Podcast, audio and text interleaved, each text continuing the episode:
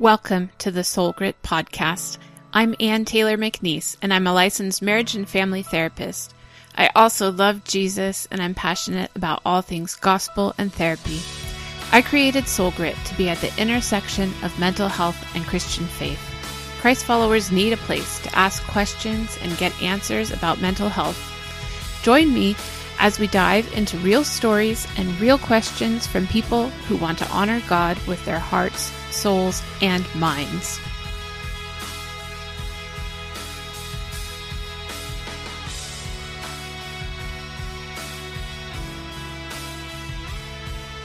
Right. Hello and welcome back to the Soul Grit podcast. This is Ann, and I'm here with Andrew Syed, who is the CEO and founder of A Way Through. And I'm going to let Andrew introduce himself and, and tell us a little bit more about who he is and what his organization does. Welcome, Andrew. thank you, Ann. I appreciate the opportunity to be a be a guest here. Yeah, thank you. Yeah. So tell us a little bit about yourself, Andrew. Uh, a little bit about myself. That's such a broad, open question. Uh, yeah, so first and foremost, uh, I'm, a, I'm a father of two great kids, uh, two sons. Um, uh, I was born in England, uh, but uh, obviously don't have an accent anymore. Uh, lived on this side for quite a while. Um, I have a diverse career, professional background. I was in youth ministry for a little while. Um, I also have a humanitarian and human rights background. My master's degree is in human rights and international mm-hmm. development. So I've worked all over the world in, in contexts of poverty and, and deprivation and, and, human rights issues. Mm-hmm. Um, I also coach high school soccer, um, and uh, these days I, I, help lead uh, or I lead an organization called A Way Through, which is focusing on mental health access and uh, breaking stigma and, and, helping people get connected to resources that uh, mm-hmm. who need help. And so, mm-hmm. yeah, that's what I'm up to these days. Yeah. I live in Colorado. Um, you know, the typical Colorado person, outdoors, skiing, hiking. Yeah. Stuff. Awesome. Mm-hmm. Well, the reason why I wanted to have you come talk to Soul Grit listeners was because uh, one of the goals for my my life work is to make healthcare, mental health care, more accessible for all people uh, I specifically focus on the Christian community um, feeling more comfortable with accessing mental health care, with breaking down stigmas that the church may have about that. Mm-hmm. But um, there's there's a lot of ways that people don't have access and so through your organization those those ways that they maybe don't have access might have to do with socioeconomic status or color of your skin or the kind of community that you live in, things like that. Um, so uh, that's that's really I see us as kind of like partners on the same kind of journey, just uh, hitting a different population. But first, before we get into a little bit more of what your organization does, can we talk a little bit about your own mental health journey and how you got to the place that you were even interested in this stuff? Yeah, absolutely. I mean, that's a big part of our organization and, and part of my life as a whole is is uh, telling our stories. So yeah, feel free to tell that. I'm, I'm free to tell that story and and and how I got to here. So yeah, I don't know if you have specific questions. you just kind of want me to. Yeah. So, well, yeah, I read on your uh, website that you had had a um, mental health uh, crisis of type of some sort uh, that you needed treatment yourself. Can you tell us about that? Yeah, um, I I call it a, a breakdown. You know, uh, mm-hmm. we all sort of had days and, and maybe seasons of, of struggle, but for me, it was a complete and utter breakdown of some of my my my wording these days is is retroactive. Um, you know, like I I understand these, but at the time I didn't understand what was yeah. happening to me. So, um, yeah, I had a, a breakdown. I was um, in the midst of a separation and, and divorce uh, mm-hmm. process. Um, there were other extenuating circumstances in my life as well. Um, but over the course of several years, it was kind of a slow slide, if you will, and then a, yeah. a spectacular crash. Um, and that crash involved me um, and again, I had no idea what was happening in my body and in my brain. Uh, it wasn't that I was just feeling low. I was an unproductive, incapable member of society, and I was very suicidal. Um, mm. I was sleeping on a friend's sofa, and I, I, when I say sleeping, I didn't sleep for ten days. Uh, I yeah. would lay awake at night, uh, feeling all kinds of. I, I don't know how to describe it other than the, the wording I have these days was I was definitely locked into my trauma. Um, and uh, but I didn't know what was happening. And on on a Friday night, as the night was approaching, I I did not trust myself to make it through the night. Um, and so somehow I remember getting up. I remember telling my friend, "Hey, I'm I'm gonna I'm gonna go to the ER."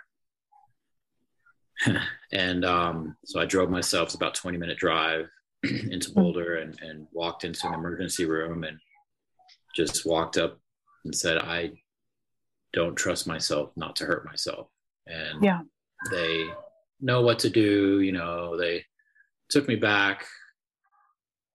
Um, they brought a, um, I guess they have in, in ERs, you know, people on call for, for mental health emergencies, and they brought someone in, and he was asking me these questions, and what you know, he's like, "Oh, you're you're in the middle of panic attacks. I, I just remember saying, I don't have panic attacks. Like, my mother has panic attacks. I don't have panic attacks, you know, mm. like, like um, I just had this, like, that's not my space. That's not my world. This is something else. It has to be something else, you know? And he just was like, no, you're, you're having panic attacks and, you know, help me breathe a bit. And, you know, and mm-hmm. they watched me through the night but two days later, um, I, I, found myself in a, in a trauma treatment center uh, for a 35 day residential in house recovery. That that decision was already in process before this night, but okay. you know this this brought it. Boom! I gotta yeah. go. Um, Has to happen now.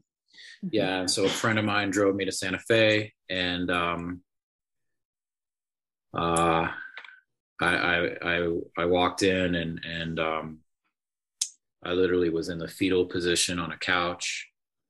I, I, I, I have a pretty, pretty eclectic background professionally. I've traveled the world. I've worked for some high end organizations. I have a master's mm-hmm. degree. Mm-hmm. I have two great sons. I had a family, married a long time. And all of a sudden, there I am on the floor in the fetal position in a trauma treatment center. Yeah. Wondering what just happened to my life. Yeah. And, and, who am i? And how do i get rid of whatever this stuff is going on inside of me? That was my mm-hmm. breakdown. And that week that first week there was of coming to terms with what i had to learn what was happening to me. Yeah. that was that was really difficult. Yeah. So even though you could look at your life and say like things are pretty good you know i'm accomplished i have family i have all these things. Like it didn't make sense to you that you would be suffering this thing. And and even maybe you said that your mom had panic attacks but maybe yours looked a little different than what she experienced huh? Well i say that a bit in jest. Um, i certainly have you know the word dysfunctional family is overused. Um, mm. uh, well, I'll just say this: the first couple days in the treatment center, you know, they, they sort of take you through an assessment, right? And mm-hmm. um, um, and so, and they literally extract your your life story from birth, even pre-birth to now, you know, because yeah. they're trying to to figure out what is this guy's issue. And mm-hmm. I remember near the end of that two day assessment or whatever it was, saying to them look, if I want to, I made this mistake or this happened, if these three or four things wouldn't have happened, I wouldn't even be here. and they, they just kind of very empathically and very yeah. compassionately said, Andrew, like, if, if what you're telling us is true about your childhood, your early mm-hmm. childhood, mm-hmm. your teen years, your, your, your, your college years, and on, they said a few things. First of all, we're very, very impressed like mm. you do have this accomplished life you you yeah you you've you've been quote unquote successful they were very i don't impressed moved Mhm. but your your trauma has caught up with you number one and number two and i i just remember this as it was yesterday and i'm sorry i get emotional about this but um Yeah. they said i was a ticking time bomb Mhm. And i just remember sitting there like both hearing it but not believing it. Like i thought okay yeah i knew that stuff happened to me as a kid right? And they're like no there's more that probably happened to you. They don't even remember. I'm like right, Yeah. whatever. I don't know if i believe that. And they're like but even if there wasn't more what you just described is more than enough for you to be Yeah. flying off the rails in your mid 40s and i'm like no no no Yeah. no like, i dealt with that. I built a family. I took care of things. I i I built a humanitarian career. I, I found, you know, no, no, no, like that's not my story. And they just had to like sort of convince me that it's okay that that's your story and that has to be dealt with. And that is ultimately, and this is hard. And I think it's hard in our Christian communities because we focus so much on black and white and right and wrong and sin and not sin or whatever. But they were like, that story is the narrative that is causing the issues now. You know, it's not your fault. Yeah. It is your responsibility, but you cannot Mhm. divorce your current state of being from that and and that just felt to me colossally unfair and unjust that my Yeah. childhood could be stolen because of parent other you know all that stuff but also then my adult piece could be stolen because of that childhood Yeah. i i, I still struggle with that um Mhm. thing but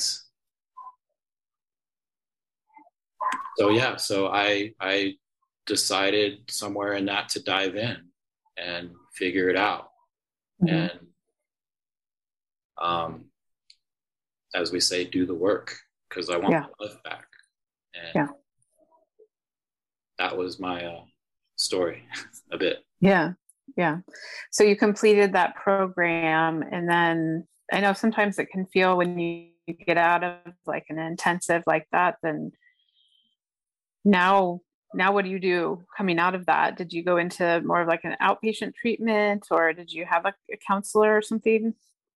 I had a therapist uh, coming out, you know, and yeah, when I came out, I came out to a blank slate of my life, so to speak. Mhm. You know, my marriage was ending. Um, so, so you know, I, I tell people I lost family, I lost community, Mhm. um, I lost, in some sense, career because I was literally, I was, I don't want to use the word, but I was kind of disabled. I was unable to work. Um, you know, the Mhm. right mindset. Um. So career family community i mean these are the big things. And and so but i i, engaged in, in regular weekly therapy still do.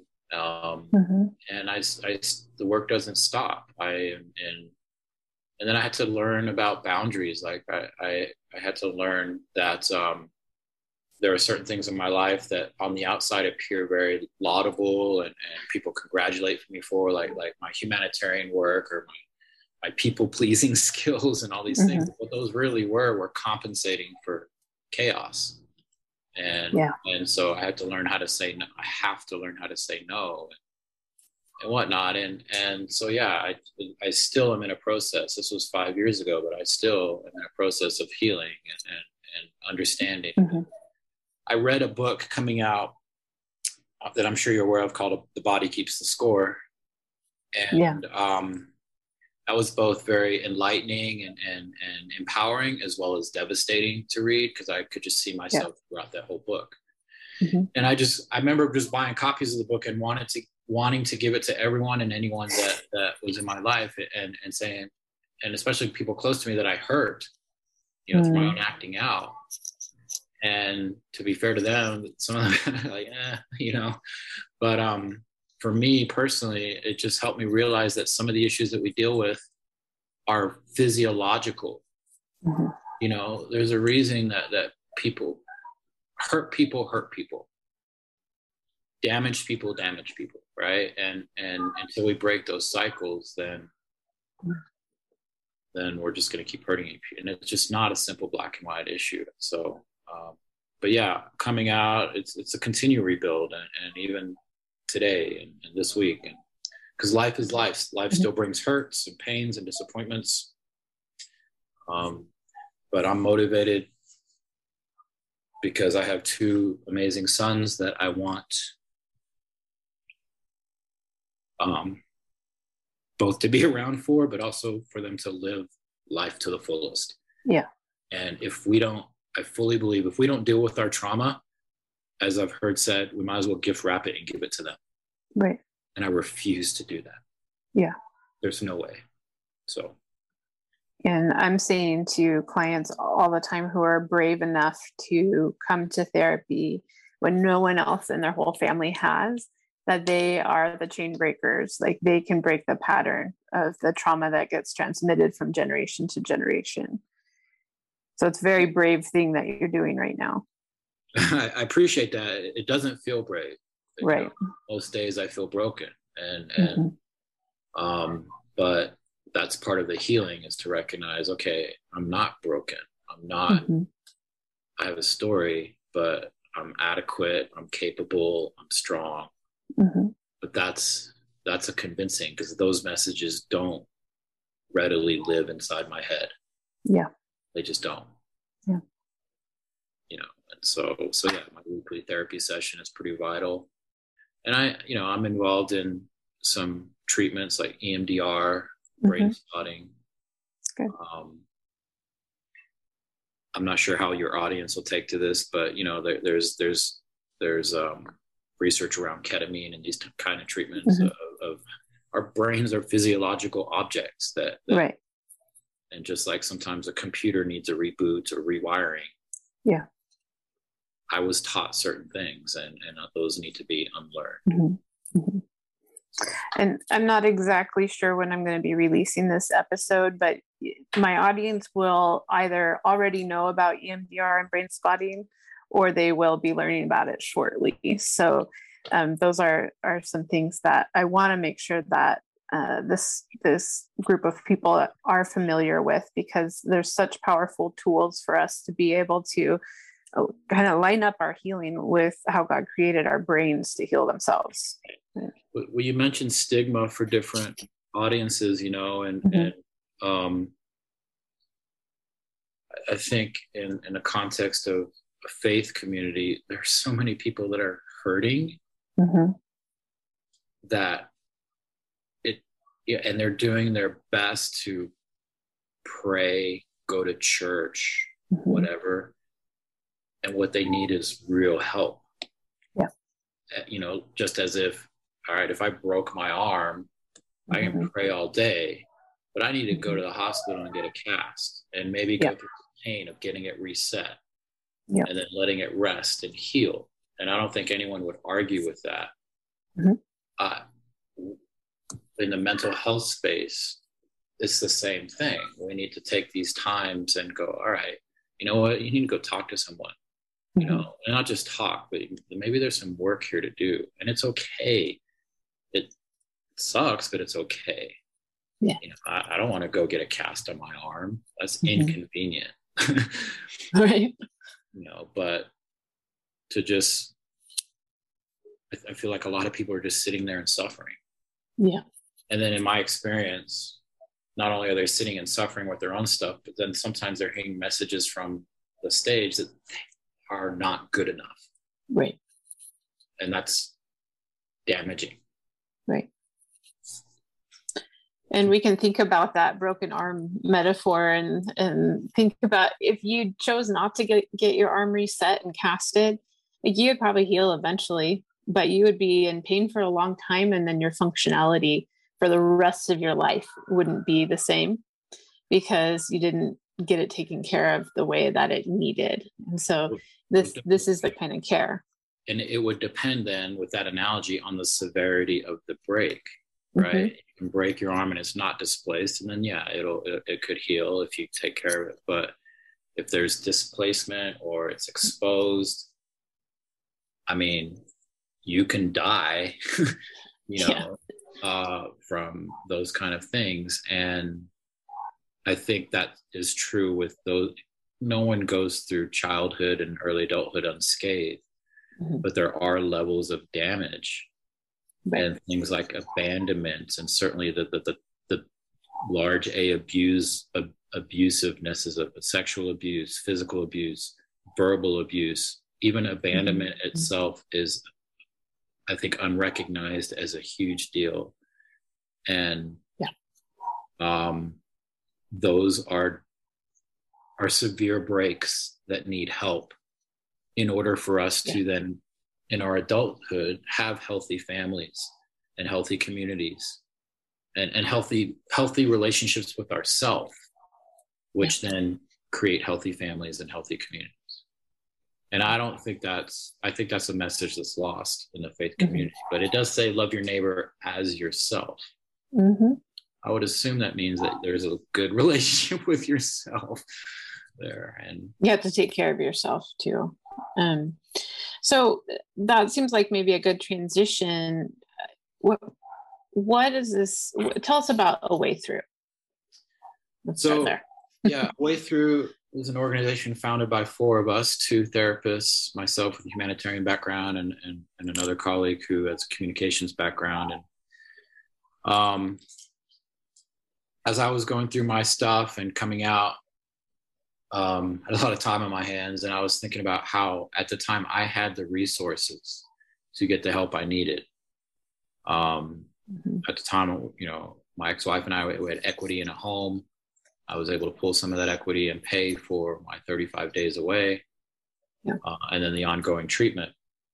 And I just remember thinking, wow, like I was, that was that's pretty lucky. um, and most people wouldn't have that access to that. Not only under resource communities that we think about, but just middle class people in general. Yeah. Like like therapy is expensive and and mm-hmm. rightfully so. I you know therapists are, are specially trained people. They're not just someone who's a good listener. they they know what they're doing, and, and yeah. they've, they've, they've, had to go through high end education and, and all that. So so they are worth that time and money. But for those of us who need the help, it, it becomes an access issue. And so I began to toy around with mm-hmm. starting an organization that addresses that financial need. And I thought about mm-hmm. just literally raising money. Someone wants therapy they they jump through a couple hoops and we pay for their therapy. That was as basic as I thought. And and then two of my colleagues, Chris and Jackie, were having similar ideas uh, away from me um, out in Los Angeles. They were responding to the racial tensions in our country, especially in 2020. Mm-hmm. Um, Jackie's an African American woman. Chris is a white male. They were having these kind of conversations, specifically after after George Floyd and Chris and I go way back, and he saw a post that I put online just about suicide prevention and whatnot. And, and so he called me and he had remembered that I have an experience, I have experience in starting nonprofits. And, and so um, he asked if I'd be interested. Like I said, serendipitously, we had a similar idea. Uh, and so that's kind of how we started. And, and we just started to build an organization from the ground up talking about access and stigma. And, you know, we went through the, the 501c3 process. We, uh, um, you know, created a mission statement, values, just organizational stuff, mm-hmm. built our website, and put ourselves out there and began to raise money and began to build relationships with other organizations who have clientele but need money to help those clientele get into therapy. They also had therapist mm-hmm. networks and so we're building relationships with them and so yeah we're we're we're functioning in that way now and you know it's tough it's startup uh no one's gotten paid a whole lot um yeah you know um but uh um the need is there uh, i've done nonprofits in the past specifically in in my humanitarian work as far as like overseas work with this one mental health i have not had to convince one person that this is an issue. Wow. Not one. You know, and I was like, oh yeah, mental health. Yeah, I don't think that's an issue in our country. Like, okay, you know, everyone knows themselves or they know someone close to them that know. some people may be in denial about themselves, mm-hmm. but everyone knows these are issues to be dealt with. And so, so yeah, we're, we're kind of rolling along. And um, the stigma part, we started a podcast ourselves. Mm-hmm. So we tell our stories. Uh, you know, I, I mean, if you wanted to pick my story apart, I, am pretty vulnerable and open with all of it, the good, mm-hmm. bad, and the ugly. Mm-hmm. Because if we don't, if we're not honest, then then other people are gonna continue to do what they're doing. And I would like, I would like someone out there to not have my story because yeah. my story exists. Right. And so we tell our stories, and we get other people to come on and, and tell their story as much as mm-hmm. they want to about their own journey and, and mental health. Yeah. So, are people currently getting their therapy uh, paid for or subsidized by a way through? Yeah, um, we already when we launched in July of uh, 2021, officially mm-hmm. launched and put ourselves out there as as ready for service, if you will. Mm-hmm. Uh, it took us about six weeks before um, we had a wait list. Wow. And so, uh, um, yeah, so we kind of had to slow things down, uh, but we're in a space right now where, yeah, there are people lined up, and and so now we're we're looking for more resources so we mm-hmm. can no, both build the organization, but yes, get people the help they need mm-hmm. uh, in these mm-hmm. communities. And I should say too, a big part of our, our organization is focusing in on communities of color and and, and otherwise under resourced communities. Mm-hmm. Um, uh, but anyone that needs and wants that's a big thing and wants help mm-hmm. we can connect them with uh, a network of therapists through um, our network to get them the help they need. Up to 10, we'll, we'll pay up to 10 sessions. Okay. Um, and then we go from there. But uh, that's, um, that's kind of our model. That's great. So right now, would you say what you're needing more is um, more financial uh, help or do you need more therapists to get involved or more community members to get involved what what does the organization need right now yeah i mean all of those would be true but but to sort of triage it first and foremost is is we need people that believe in our mission to to uh, do one of two things uh, connect some of their financial resources with us and their own mm-hmm. philanthropic mm-hmm. uh, um, motivations or connect us with people that have those interests as well um, yeah. because like any nonprofit you know we need income and that's how we raise money uh, mm-hmm. to get people the service they need and without that people won't get help so um, mm-hmm. So that's first and foremost on our list and, and I, I, would say to your audience if, if people are connecting with this go to our website you know way through w-a-y-t-h-r-u dot org mm-hmm. and and make a donation and and connect it with people because that's how people are getting help mm-hmm. um, therapists to, to join in. We don't have our own network per se, but we are. Mm-hmm. Um, we could connect a therapist with the networks we have, and even ad hoc. You know, if there were therapists like, "Hey, I want to be involved. Um, could you send clients my way at this rate or whatever?" You know, if we had more mm-hmm. to that especially therapists who specialize in in or understand you know sort of diversity issues and, and mm-hmm. things but yeah um, and then to spread the word in, in that community um, as well. Um, yeah, so networking, fundraising, um, therapists, all of it is needed. And then if people are listening and they or someone they know needs therapy and they feel like they don't have the means to get that, how would they get on the waiting list? So they would go to our website and there's a link called Get Help, uh, mm-hmm. and they mm-hmm. would click on that and go through that process. Um, and uh, uh, that that's how. And, and, depending on their sort of personal situation, mm-hmm. you know, if they have insurance that that can connect them in some ways, that you know, there's an organization we connect them through that can deal with that. If they don't have any of that coverage, um, then there's other spaces. But yeah, just going to to our website and get help is the link. Okay, okay. great. And um, I know um, just a little bit about you. Like you said, you had a, a, ministry background. I know Jackie is a pastor's wife, and Chris has a ministry position as well. Um, but the organization is not specifically Christian, correct? not not in the way that you're asking. No, I mean we, we just are out there to help people, you know, and, mm-hmm. and um, certainly the faith community is its own entity and space, but uh, mm-hmm. Know, we're just out there in the world doing our thing, and and yeah. Uh, I, I, don't necessarily subscribe to secular and non-secular. I mean, we're all we're all mm-hmm. under the same sky, and um, mm-hmm.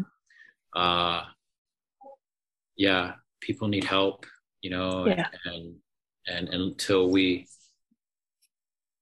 until we sort of look in the mirror and go, maybe I'm the one that needs help.